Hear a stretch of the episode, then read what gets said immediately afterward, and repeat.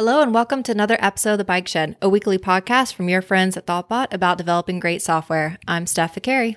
And I'm Chris Toomey. And together we're here to share a bit of what we've learned along the way.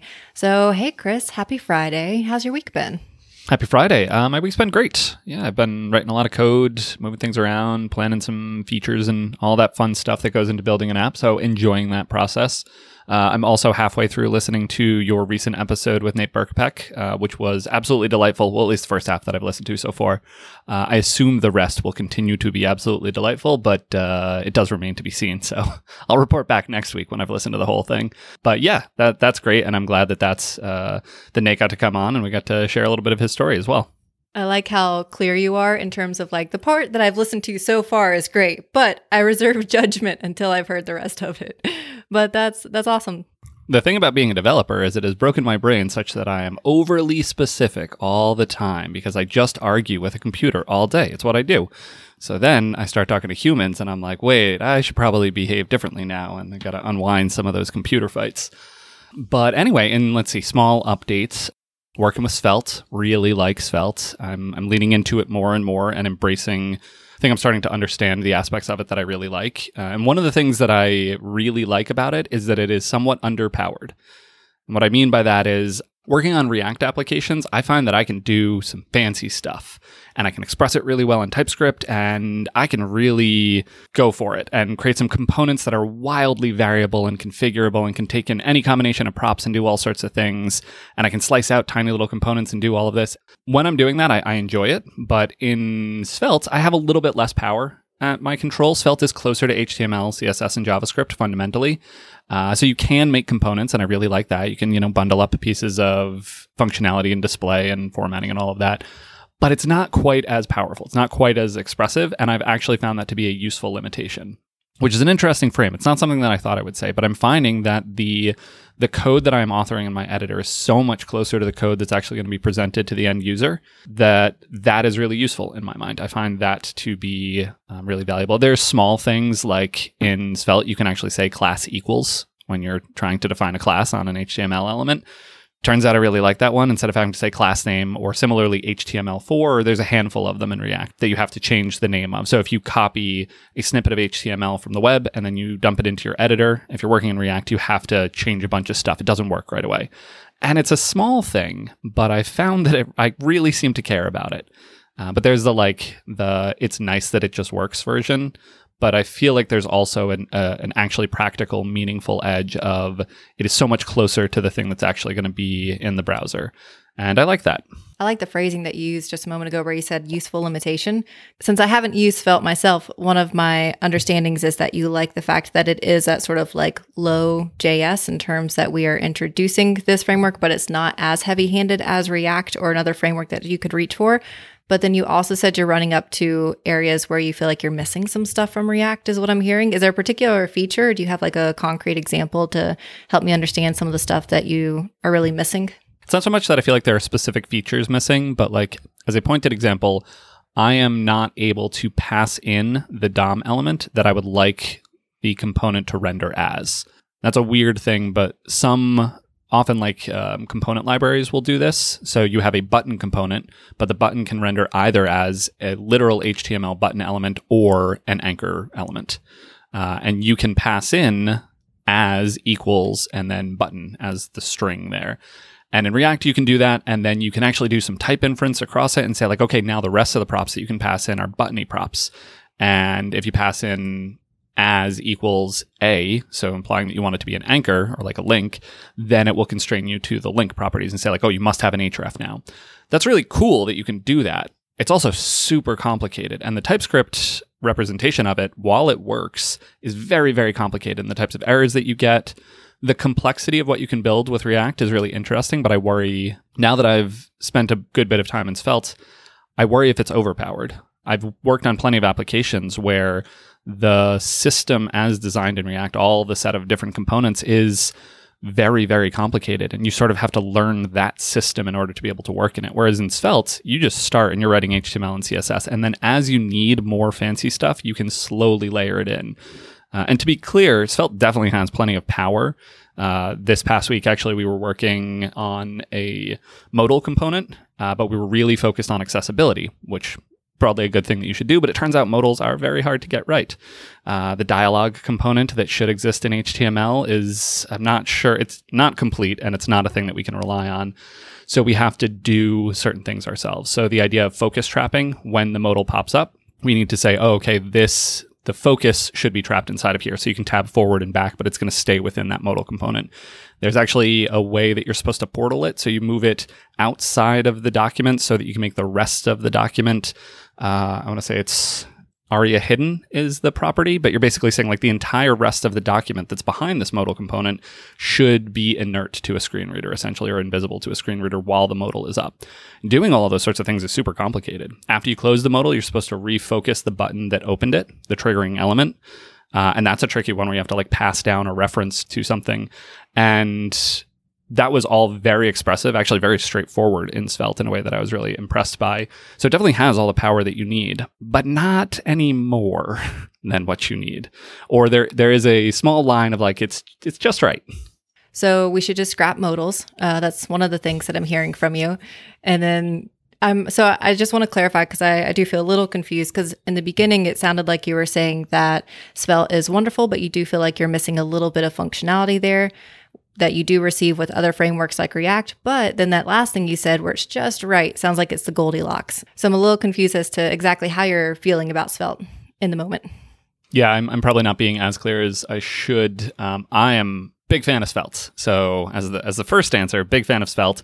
I'm recognizing that strictly speaking, it is somewhat less powerful than React, but I'm also uh, trying to say perhaps failing at saying, but trying to say that I like that, that I'm finding its sort of constraints are useful. React can do a ton of stuff. You can represent a real impressive array of component functionality and have components that take 17 different props that co-vary in different ways and it's very complicated. And I've worked on plenty of React applications where I just have to stare very hard at the component library for a while and I'm like, oh, I still don't know how this works and it's this custom bespoke language whereas svelte feels like it is much closer to the thing that we're actually doing which is rendering html and css and javascript and whatnot. And i like that. I'm finding that very useful. I'm finding that lack of power not to be a hindrance but in fact to be useful. Mm, okay. I like that last part. Yeah there are often times where I feel like the the less powerful something is, even if it means a little extra work on my end, but it's clear as to the work that's being done. I'm going to take it back a couple years to when I was first learning Elixir, because that's how I felt jumping from Ruby to Elixir and from Rails to Phoenix, where suddenly I felt like I had more clarity. There were some things that I had to do more on my own, but I felt more clarity as to what exactly was being done versus Ruby and Rails doing a lot on my behalf. So I can I can certainly relate to that. Yeah, I think that captures it well. That the expressive power of React is can perhaps lead to some somewhat more confusing code, and the small handful of cases where I need to be slightly more verbose in Svelte actually find really useful. Uh, like Svelte is making sure that I'm writing components that are clear and easy to work with, but it still has all of the power that I need, and I can do everything I want in it. And yeah, overall, just yeah, Svelte's great. Modals are complicated. Uh, and that's my story. But yeah, uh, that, that's a little bit of what's up with me. What's going on in your world? Before we switch gears, I want to add on a little bit more to what you just said because I something that I have noticed with me is that the longer that I have been a developer, the more I want that lower level control and understanding as to what is happening. And it sounds like that is very much what you're saying that you're enjoying with Svelte is even if it does require a little more extra effort, that then at least I have that ability to exactly control what's happening versus if you're using like higher level abstractions, you're often like you may just you're stuck with the API that's been designed for you. And that API works 98% of the time. That's wonderful. But then that 2% of time, you're in trouble. So I've definitely noticed that trend that over time I want that lower level control over everything that I'm working with and building although not all the way to C. You know, let's let's not go that far. I mean, there's assembly underneath C. We can keep going, and we can just manually manipulate transistors as well if we really want to get after it. But next week on the bike shed. much much higher level abstractions are interesting to me, but yeah, there's a sweet spot. Uh, Svelte Svelte seems like it's the one for me. So nice. So then switching back to what's new in my week, it's been a little bit of a weird week in terms that's been a lot of focusing on sending data to a third party system. Uh, so we had a lot of data that they needed in their system. So I have been focused on running a number of processes that are then sending that data over and then essentially babysitting processes, making sure everything is going smoothly, also communicating with their team to understand okay, what's being received? Do we have any errors? Is there any sort of like miscommunication between our systems? And that's why we're needing to resend this data to you. So it's been very different in terms that it wasn't a typical sort of like feature development week. It was more, hey, I sent you some data. What did you receive? And then let's fine tune both of our systems on each end, which that part I always enjoy. As soon as I can get to that level of collaboration with someone, I very much enjoy that part because initially it felt like a stressful task of like, hey, we've got this giant CSV we need to process and send data. But then as soon as I have someone else to work with, then I'm like, yeah, okay, this is great. They can update their system. We can fine tune ours as well in case there's something that's not communicating properly. And that part I really enjoy. I really enjoy collaborating with someone else so then we can both improve our systems together. But the weird things, that part was a little different. But the actual weird thing that I did this week is we have uh, feature flags and we are using those feature flags to help us sunset and deprecate some code. So we have a controller path that is pretty gnarly. Uh, it is one of the more dense, difficult areas of our code base to understand. And so we are refactoring it and creating a new green space for it so we can start to pull in some of that behavior and then also refactor as we go. So we essentially have class version one and we now have class version two, which is always something. And we want to be able to feature flag this because with our deployment workflow, we need the ability one, we want to be able to switch back quickly. So that way, if something goes awry, we can switch back to the original code if we've made some misassumption in our V2 version. And then we want to leave that on for a while to make sure things are running smoothly. And then we can go back and actually remove that class. But then the question came up is like, well, if we have these two files, how do we tell the team not to touch this particular file, but only contribute or make a change to this other file? Because we have a sizable team and we work in different time zones. And there's a very reasonable answer that we communicate with the team that other folks are aware because they've seen the PR. There's the whole, you know, self discipline of like we review PRs and make sure stuff wasn't changed. All of that stuff is fine. It's reasonable. But I wanted to do something a little less reasonable that would still fail loudly in case someone changed a file. So the question was presented Is there a way that we could fail loudly if someone changed this file? And there's a fun thing that we'll do at some of our daily syncs where someone will say, like, that's a good idea. I have a bad idea there's a fun thing that happens at our daily syncs where someone will often ask a question and someone will provide an idea and then someone else will say, That's a good idea, but just to throw it out there, I have a bad idea. So let's just explore all of the ideas. And one of them was like, Could we write a test around this? So if the file hash or something about that changed, then could we alert the team so then we know that this file changed and you're not supposed to change this file? And essentially having that discussion of like, well, then we're re implementing Git because we're trying to track file changes.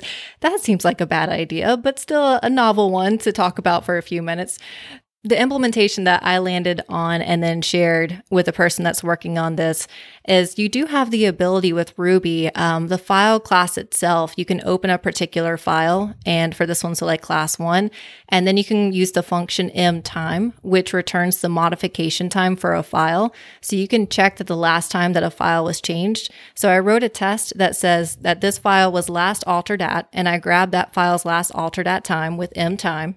And then I compared that to a particular date time. And then that date time could be any date time in the future once we deploy this class version 2. So we don't expect that file to be altered. So this test will always pass until someone changes that file. And then Ruby's going to say, oh, your time is now greater than that other time you said. And so it's going to fail, which actually works pretty well. It's not as ugly as I thought it was going to be. As to whether it's a good thing to add to the code base, I don't know, but it was a fun thing to write. I like it. I, have definitely written things like that uh, in the past, and I guess therefore I'm biased. So I'm a fan of this sort of thing. But when you can take that sort of group knowledge that is just shared, sort of in communication or via code review, and you can uh, capture it in the code, especially if you can do it in a stable, robust way. Um, like in particular, the the first thing that comes to mind with that is like, well, are there going to be different representations of the timestamp on your system versus CI? Will that ever change over time, like Linux versus OS X or things like that?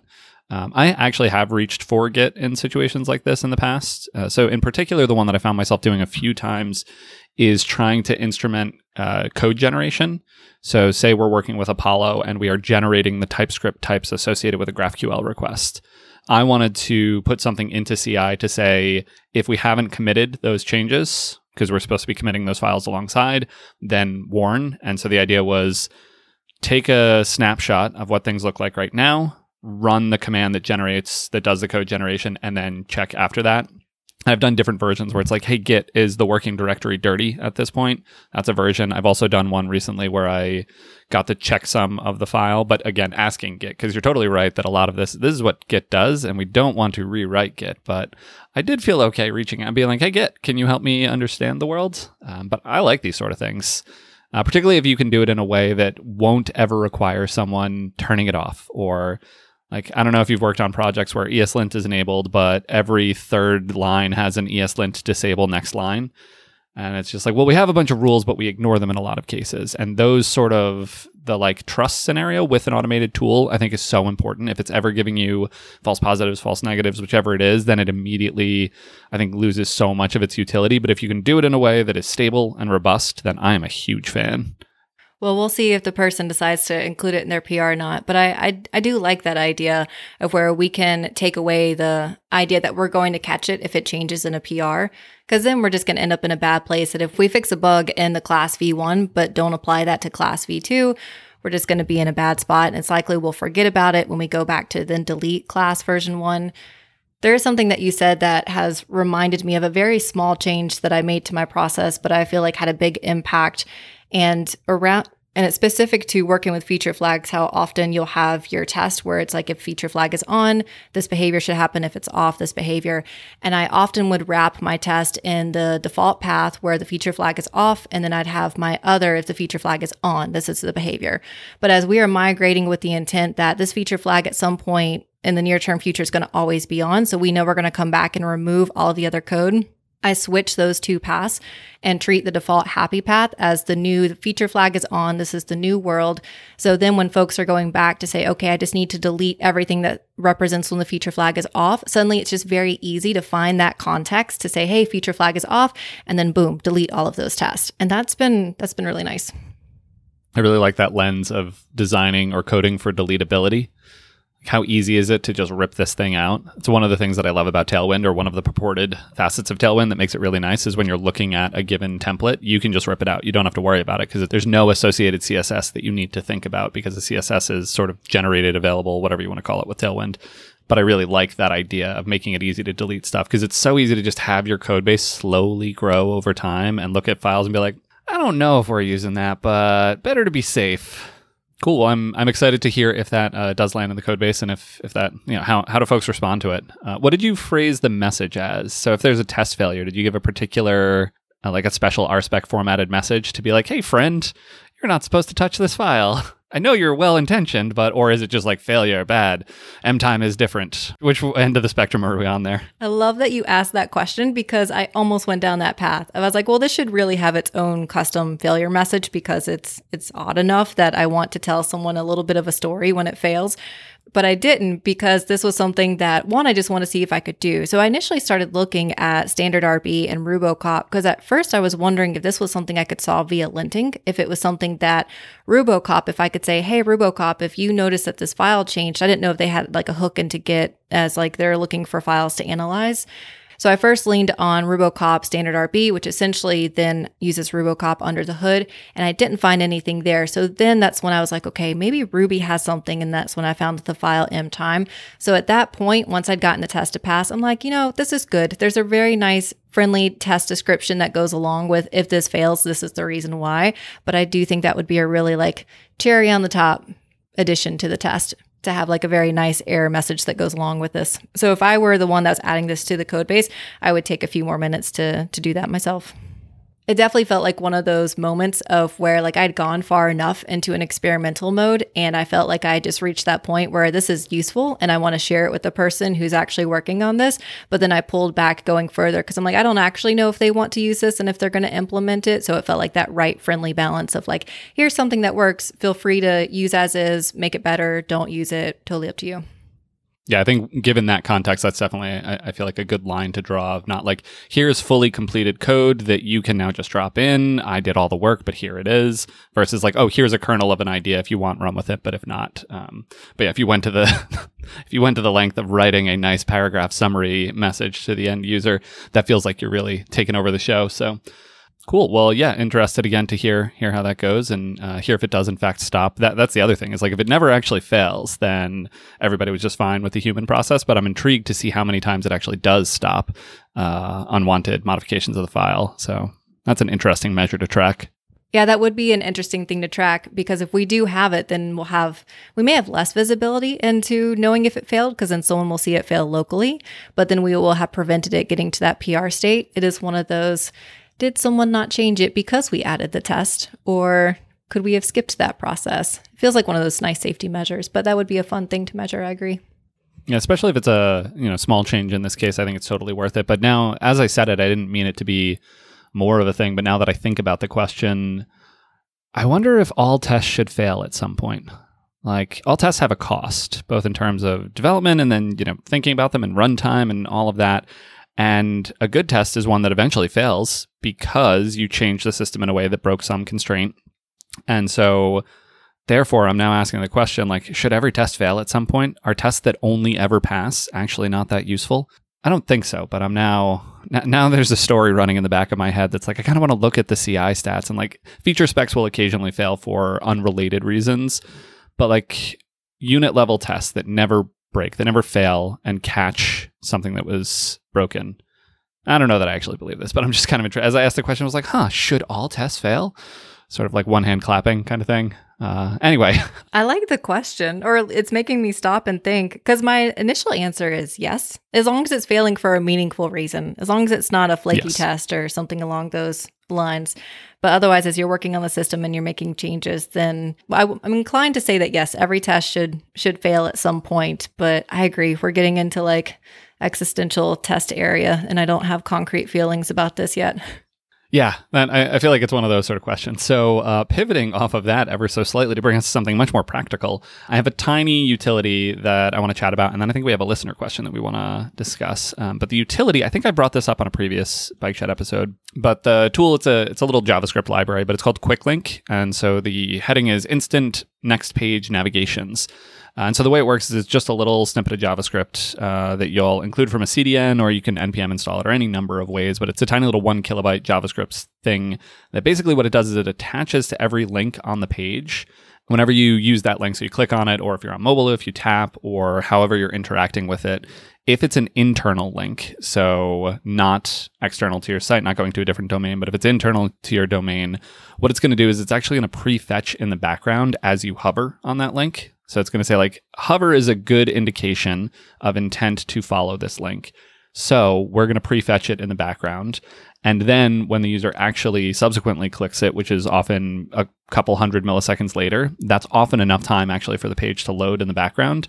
And then when they click the link, it almost feels like instant navigation. Uh, there's a similar thing that happens based on when you tap and when the actual uh, firing of the link happens on mobile. So there's another delay that they can sort of take advantage of there that's not quite the same as hover.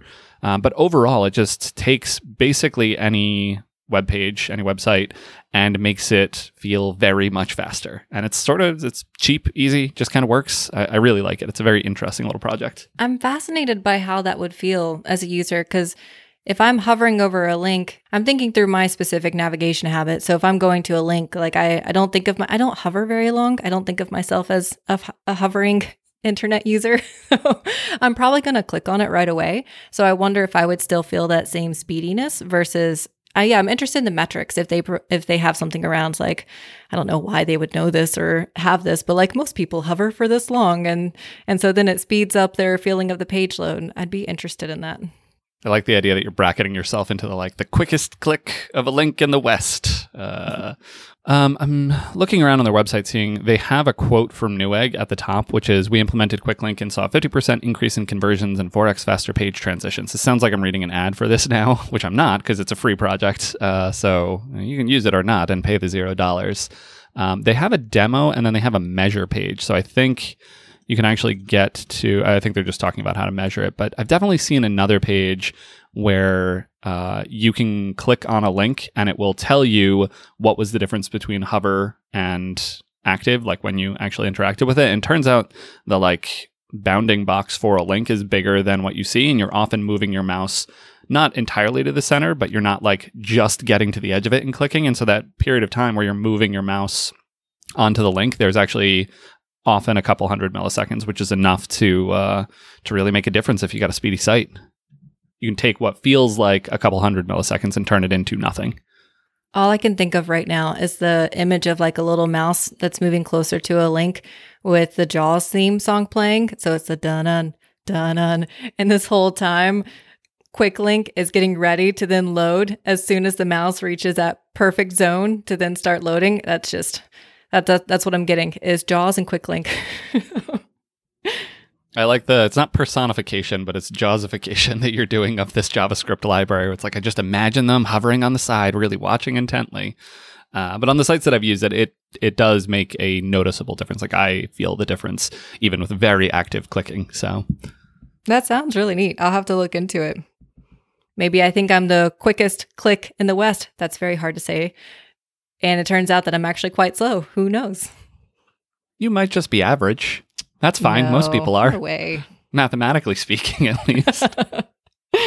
Not possible. I'm sh- I'm certain that I'm special. I hope listeners get a, a kick out of my oddities. my very honest self that's coming through on the mic today. We're all a little special. Um, but pivoting one no more time. Are you just doing the quote from Incredibles or are you actually trying to say that? I wasn't intentionally quoting The Incredibles, but I did just watch that movie recently, and you're totally right. I am quoting The Incredibles. This is our second episode in a row, then, with a Pixar theme, which is always fun. Uh, but pivoting ever so slightly, I think our final pivot for the episode, uh, we have a listener question today. Uh, so this question comes in from Matt Swanson, and he is asking about consulting first versus software first. So his question is One of the biggest turning points in my career was realizing that software consulting is, well, consulting. Do you think about your work as, quote, consulting first or as building great software first and good experience for your clients will follow naturally? So, Steph, what do you think? I like this question because it really made me stop and think about the differences and how I approach my client work.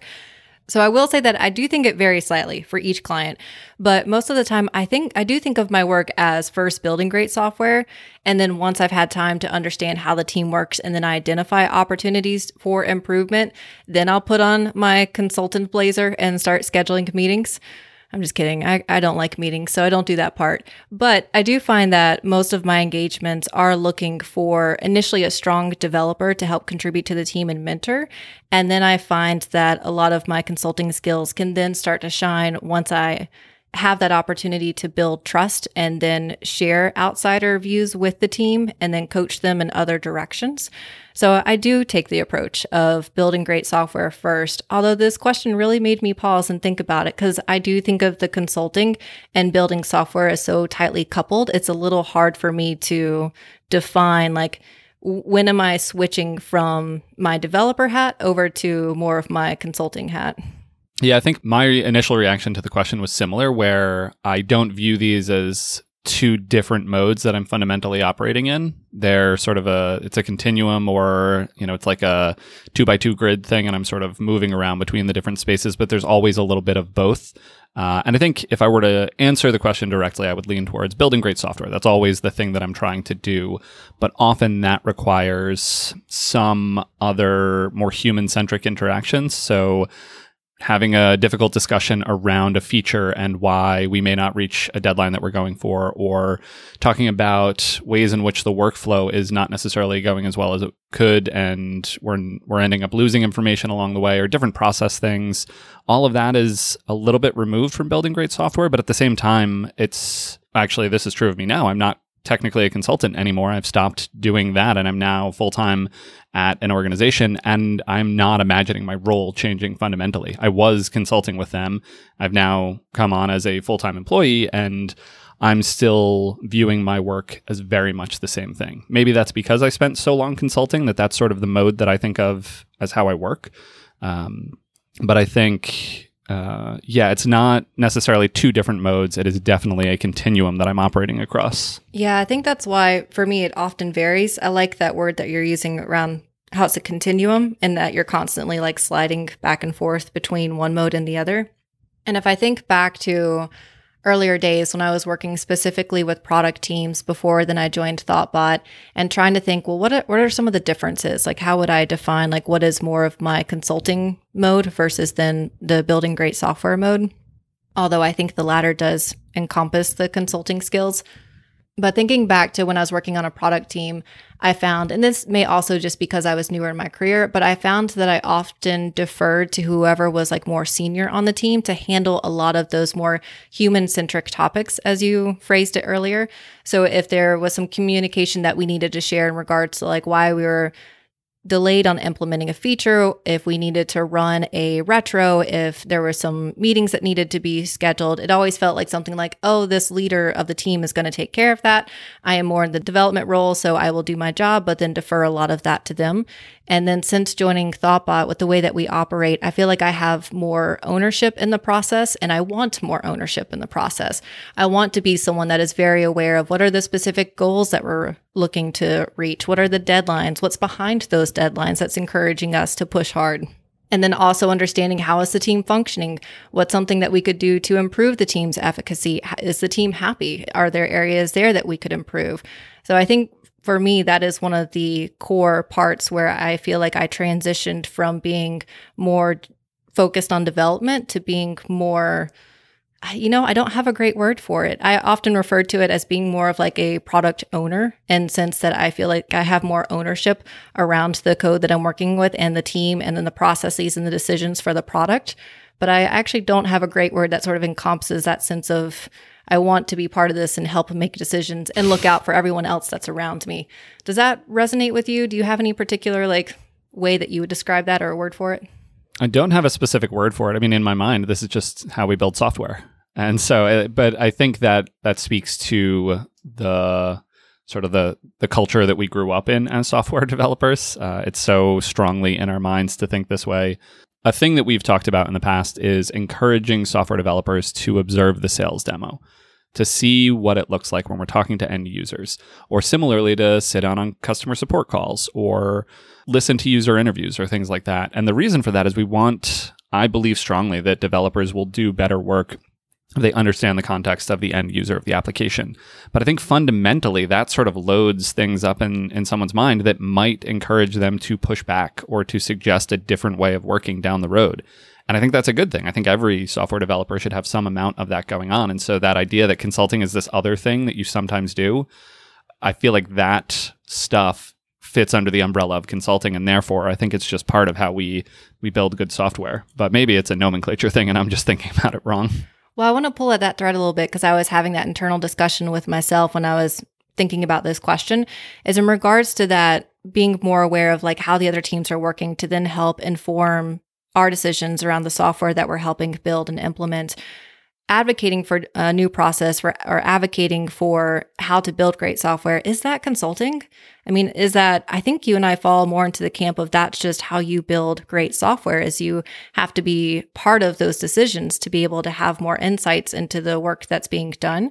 So i don't know if we i could even really classify that as a consulting skill yeah, that that matches my thinking. Um, there is a distinction between consultant and contractor that I'll sometimes uh, push on a little bit, where I see consultants as being perhaps a bit more strategic and not necessarily being handed the work to do. I see that perhaps more on the contractor end. It's like, we need a website built. Here are the specs. Here's the design mockup. Please build it. And that's that. Versus a consultant being like, we need a website, but we're not even sure exactly what that means. Can you help us think about the features and prioritize? Do we need a mobile app or not?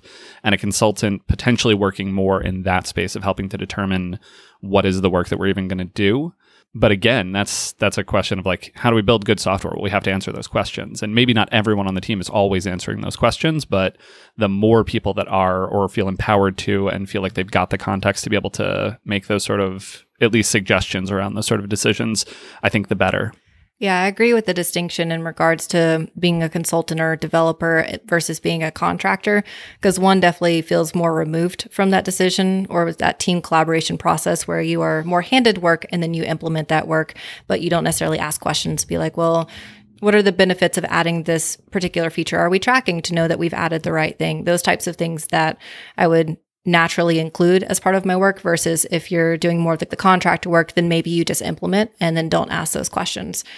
Thinking back to then what's different about being a consultant versus then doing development work and I'm taking I'm totally sidestepping all the like financial stuff here. Like if you're a consultant, then your world may be very different in terms of how you are acquiring jobs and then your marketing. So I am sidestepping that big conversation there, but then focusing more on your day to day, how it may be different. And the times that I do feel that I'm wearing more of my my lowercase c consulting hat is where I am joining teams that have a very specific goal that they have brought ThoughtBot on to help with. So maybe there is a particular certification that they want their software to achieve, or maybe they're looking to level up their team in a particular tech stack. Maybe it's Rails, maybe it's testing. And that one feels more focused on I am here to help provide an outsider opinion, to help evaluate your team, to help you provide advice, to communicate more with leadership that's on the team so then they know how things are going. That feels more like a consulting engagement that is less focused on building great software. But I feel like that often still starts with we want that stuff, but we also still want great software. So I always feel like I'm in both. And I really can't be as effective at the consulting part without actually working with the team and understanding the struggles that they're going through. So I still feel like they fit very hand in hand. But I do find that there are certain engagements that do require more external communication versus the others are often more internal with the team that I'm helping build software with. Well, I like that as a framing, the internal versus external communication and sort of the ratio of those. That's an interesting one. To me, that's really what then sort of differentiates, yeah, the the consulting versus the just focused on building great software. Is if I'm doing more external communication, I'm focused less on the building part of the software, but more the guidance part. Yeah, I think that's a, that's a really good encapsulation or perhaps way to differentiate the two ends of this. But I think both you and I probably feel that this just varies project to project. Some cases we need more of what would fall into the consulting bucket. And other days it's just, nope, we got to go in, we got to implement, we got to build a bunch of features, we got to get to the MVP launch and whatnot. And that often requires a little bit less on the consulting or the external communication side but I think it's a case by case thing, and it's it's not that I think of myself as one or the other. It's I'll scale up or down as necessary based on the context of the situation. So I am both, I think. Two for one consulting and building great software. one stop shopping, everything you need. So, I do have a couple examples that I can provide that may provide some insight to as to how we view consulting a little differently than necessarily focusing on implementation. I feel that I'm still reaching for that separation between consulting and developing. So I'm going to focus on like the external communication and the implementation. I feel like those are the the two areas uh, that are trying to be divided in this particular question. But I do have some examples from ThoughtBot discussions around consulting. So every so often we get together at ThoughtBot and we have these internal discussions where we talk about the different consulting challenges that we have faced. And it's a really nice time where we get together and we may discuss ongoing active consulting challenges and questions that we have, or it may be scenarios that have happened in the past. And so then we present that scenario to groups and then we break off into smaller groups. And then everybody has an opportunity to talk through how they would react, what advice they would give, how they would approach it. And I have found those sessions to be incredibly helpful, but I think it could be fun to share some of those examples. Uh, folks can think about them as to how they would react to them. But I think this helps highlight why those consulting skills and then also building great software are so tightly coupled together. So, this first example focuses on building MVPs. So, let's say that you're working with a client and you've been focused on building an MVP, and the engagement is coming to a close in a few weeks, but the client is disappointed that there is a particular feature that they're really excited about that's not being included in the MVP. And they'd really like to know why that particular feature was cut. And they're worried that that will actually cause the business to fail if they don't have that feature in the MVP. So that's something that often comes up when we are focused on scoping MVPs to make sure that we are aligned with the client team to understand what is very important for that MVP and what can be a fast follow. And that can be a thorny one. If especially if someone feels emotionally attached to a feature, that is something that can be tricky to navigate. And how do you help the team reach a consensus that this feature really does need to be in the MVP or it's okay that it doesn't need to go out now and it can be in a future iteration? And for another example, this one is more focused on communicating the progress of particular work and how it's going. So you can imagine the scenario coming from the client saying that they have been working with you for a few weeks and you've made good progress, but it feels like the last week things have stalled and they don't understand why a particular feature is taking longer than expected to ship. And they haven't had any communication from the team regarding what's taking that feature a longer time to get out. So, again, these are just some scenarios that you can think through and imagine how then you would respond or handle each of these situations. But I think both of those are really great examples that focus on the more consulting aspect of our work. And then when we need to have more external communication with teams, so then they feel confident that we are developing great software. I think this is the first time that I've observed us giving homework to the listeners, but uh, I, I, think one thing that I'll highlight is we are talking about this in the context of consulting or being a consultant, but I think both of those examples that you gave, and more generally, most of these sort of conversations actually apply pretty equally to uh, working within an organization as an employee. Like you're still working on projects, you still have deadlines, you still need to ship things. You maybe aren't shipping as quickly as you need to. That maybe needs to get uh, communicated to both internally within your team, externally within your larger organization. Uh, so yeah, I think these are broadly applicable, and I think yeah, rolling them around in your head. Let us know if you come up with any great solutions. And if folks are interested in these types of scenarios, then I'm happy to share some more of them. I could um, share them on Twitter or anywhere else that folks find helpful. But I really like that nuance, what I feel like is a nuanced discussion between building great software and then those consulting skills. So thanks, Matt, for submitting such a great question. And as an aside, just give a little more context on Matt. Uh, he runs a blog called Boring Rails, which, if you are not following it, it is a wonderful, straightforward summary of small, useful tidbits of information in the Rails world that are boring, but that's part of what we love about Rails. So, highly recommend that as well, and we'll include a link in the show notes. Uh, but yeah, thank you so much, Matt. And uh, on that note, shall we wrap up? Let's wrap up. Show notes for this episode can be found at bikeshed.fm. The show is produced and edited by Mandy Moore. If you enjoyed listening, one really easy way to support the show is to leave us a quick rating or a review in iTunes as it helps other people find the show. If you have any feedback for this or any of our other episodes, you can reach us at at underscore bike shed on Twitter, and I'm at Chris Toomey. And I'm at S. Viccari. Or you can email us at hosts at bikeshed.fm. Thanks so much for listening to The Bike Shed, and we'll see you next week. Bye. Bye.